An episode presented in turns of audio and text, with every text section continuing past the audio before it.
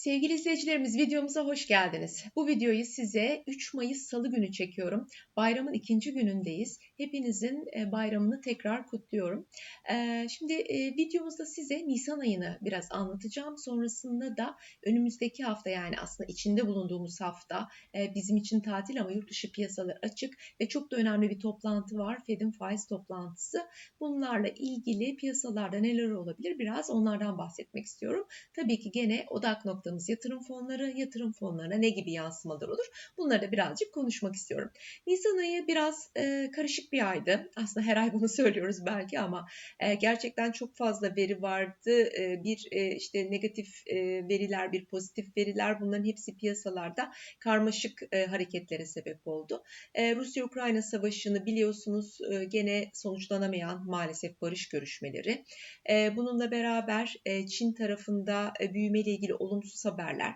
Özellikle de Covid-19 nedeniyle Çin'de büyük şehirlerde kapanmalar ve bunların tedarik zincirlerine olumsuz yansımalarını izledik. Tabii bu e, olumsuzluk aslında önümüzdeki dönemde enflasyon değerlerine de yansıyacak. Çünkü e, navlun fiyatları yükselecek. E, bunu da biliyoruz. E, bir e, diğer taraftan da e, hem Dünya Bankası'nın hem, hem IMF'nin raporları vardı. Dünya ekonomik görünümüyle ilgili. E, savaşın da etkisiyle aslında e, büyüme beklentilerini aşağı doğru çekti iki kurumda. Bu da oldukça önemli gelişmelerdi Nisan ayı için. E, bir de FED 5 e, kitabı açıkladı. Bu 5 kitapta da yine Amerikan ekonomisiyle ilgili e, özellikle işte savaşın getirmiş olduğu baskılar büyüme üzerinde negatif etkide bulunacak, enflasyonu da yukarı doğru çekecek e, dendi. E, şimdi e, tüm bunlar aslında piyasalarda e, özellikle risk iştahı anlamında olumsuz e, hareketlere sebep oldu. Amerikan borsalarında özellikle e, teknoloji şirketleri tarafında düşüşler gördük geçtiğimiz ay. Bunlar da tabii bizim yabancı hisse senedi fonlarımıza yansıdı. Yabancı değişken fonlarımıza, yabancı fon sepeti fonlarımıza olumsuz e, anlamda etki etti. Amerikan borsalarındaki bu bir ileri bir geri hareketler. Bunun tam olarak rayına oturması da e, belki mümkün olmayabilir. Çünkü e, bu hafta Fed'in faiz e, açıklaması söz konusu. Sonrasında da Amerika tarafında hem imalatla ilgili veriler gelecek hem, hem de istihdam verileri gelecek. Bunları da çok bağlı olarak aslında piyasalarda yine bir takım aşağı yönlü hareketlerde görebiliriz sevgili izleyicilerimiz. Şimdi Bugün başlayan bir FED toplantısı var. Yarın akşam Türkiye saatiyle saat 21'de biz FED'in faiz kararını alabileceğiz, açıklanacak. Geçtiğimiz hafta FED başkanlarından Bullard'ın bir açıklaması vardı. 75 bas puan neden olmasın diye. Tabii bu gene Amerikan borsalarında düşüşlere neden oldu bu açıklama. Bu çok şahin açıklama. Fakat onun sonrasında Amerikan ekonomisindeki hiç de beklenmeyen negatif büyüme rakamı e, biraz 0.75 e, puanı yani 75 bas puanın çok da gerçekçi olmayacağı e, izlenimi uyandırıyor. Ekonomistlerin beklentisi 50 bas puanlık bir faiz artışı yani 75 bas puan beklenmiyor. Bakalım yarın akşam açıklanacak olan sonucu da bu anlamda bekliyor olacağız sevgili izleyicilerimiz. Şimdi ben biraz e, Nisan ayında neler olmuş onlardan bahsetmek istiyorum bir özet. E, yatırım araçlarına baktığımız zaman nominal getirilerine e, geçen ayın en yüksek getirisi kazandıranı e, hisse senetleri olmuş. BIST 100 endeksi 7.8 puanlık bir artışa e, artışa ne derler nail olmuş diyelim. Ve işlem hacimlerinde yükseldiğini görmüştük. Nisan ayında 60 milyar liralık işlem hacimleri geçildi günlük bazda. Fakat son hafta düşüşlerin de olduğu bir haftaydı. İşlem hacimleri 20-30 milyar liralara kadar geriledi. Tabii bunda e, bizdeki bu bayramın da etkisi vardı. Bayram nedeniyle risk almak istemeyen yatırımcıların piyasalardan çıkması, aynı zamanda da kar realizasyonları oldukça etkili oldu. E, gram altın e, negatif eksi 0.7.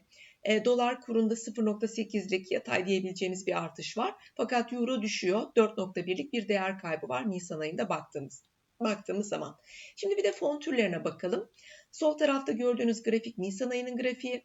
E, sağ tarafa da küçük Ocak Nisan'ı koydum size 4 ay boyunca 4 e, aylık bir getiri e, setine baktığımız zaman yatırım fonlarına neler olmuş diye. E, Ocak ayında e, az evvel de söylediğim gibi Borsa İstanbul'daki 7.8'lik yükseliş e, hisse senedi fonlarını olumlu etkilemiş. Hisse fonlarında 8.5'luk bir artı getiri var. En yüksek getiri burada. Onu e, katılım hisse fonları izliyor. Onlar da tabii Borsa İstanbul'da yatırım yapan fonlar %3.6'lık bir getiri var ortalama olarak baktığımız zaman. Sonrasında e, Türk lirası bazlı borçlanma araçları 2.13 ile e, takip ediyor. E, 1.47 e, diğer katılım fonlarında bir getiri görüyoruz. 1.38 değişken fonlarda pozitif bir getiri görüyoruz. Özel sektör tahvil fonlarında da 1.19'luk bir getiri var e, para piyasası fonları yatırımcılarına 1.10 kazandırmış. En yüksek düşen e, fonlarımız e, yabancı hisse fonları Amerika'daki düşüşe bağlı olarak %7 yaklaşık değer kaybetmiş. Onu karma fonları izlemiş. Değer kaybı 5.67 olarak gerçekleşmiş sevgili izleyicilerimiz. E, 4 aylık döneme baktığımız zamansa tüm e, yatırım fonlarımızda bir grup hariç e, pozitif getiriler görmekteyiz. O bir grupta e, yabancı hisse fonları e, oradaki düşüş yaklaşık %3'tü yanlış hatırlamıyorsam. Hisse senedi Türk lirası bazı hisse senedi fonları borsadaki %26'lık yükselişe paralel olarak yatırımcısına yaklaşık %26 kazandırmış.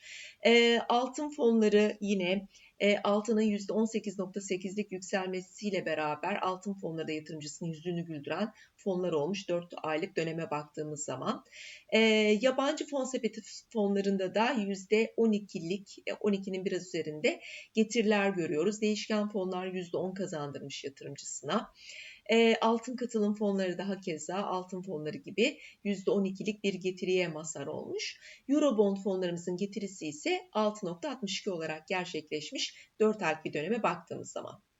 Nisan ayında en çok kazandıran ilk 5 fona baktığımız zaman hep hisse senedi fonları olduğunu görüyoruz. İlk 3 e, sırada bankacılık e, sektöründeki hisse senetlerinin yükselmesiyle e, banka endeksine yatırım yapan 3 fonumuz var. TEP portföyün YZH kodlu fonu %20.9 kazandırmış. İş portföyün gene BIST Banka Endeksi fonu %20.1 kazandırmış. Ve AK portföyün BIST Banka fonu ADP'nin getirisi de yaklaşık %20 olarak gerçekleşmiş.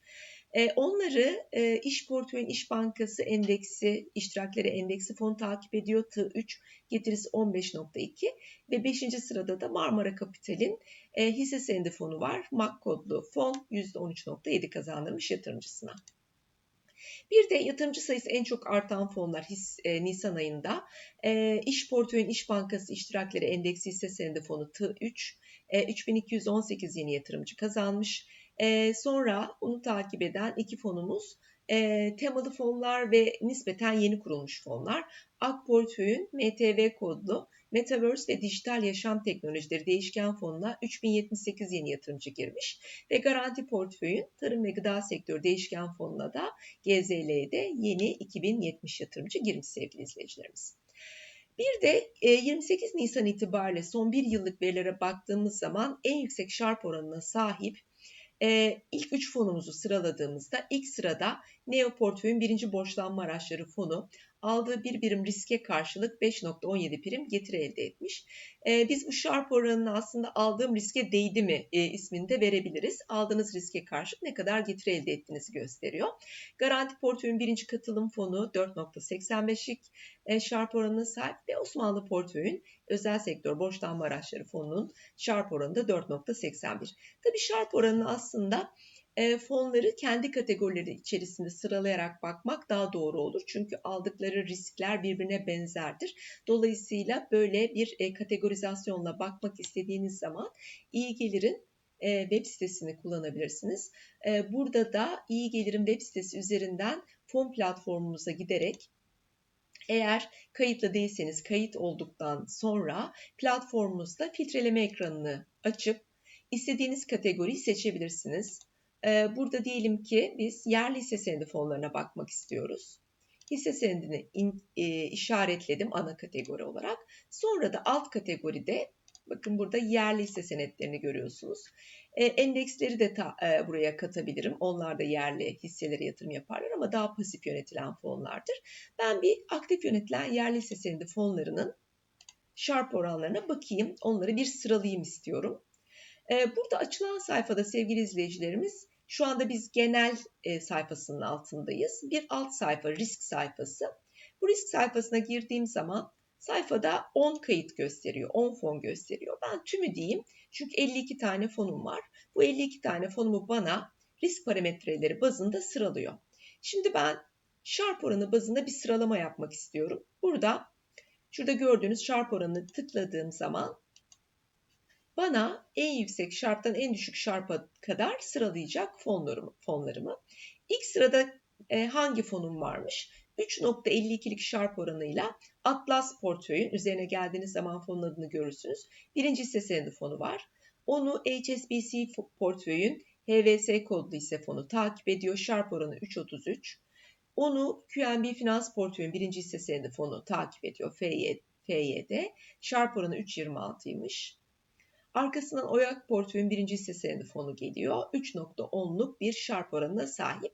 Böylelikle tüm fonlarımızı Sharp oranlarına göre sıralayabilirsiniz. İstediğiniz kategoriyi filtreleme ekranından seçerek e, fonların kategoriler içerisinde Sharp oranlarına göre sıralamalarını aldığınız riske değip değmediğini buradan e, takip edebilirsiniz sevgili izleyicilerimiz. Bir sonraki videomuzda görüşmek üzere e, diyorum. Tekrar bayramınızı kutluyorum. Sağlıklı, mutlu, nice bayramlar. Hoşçakalın.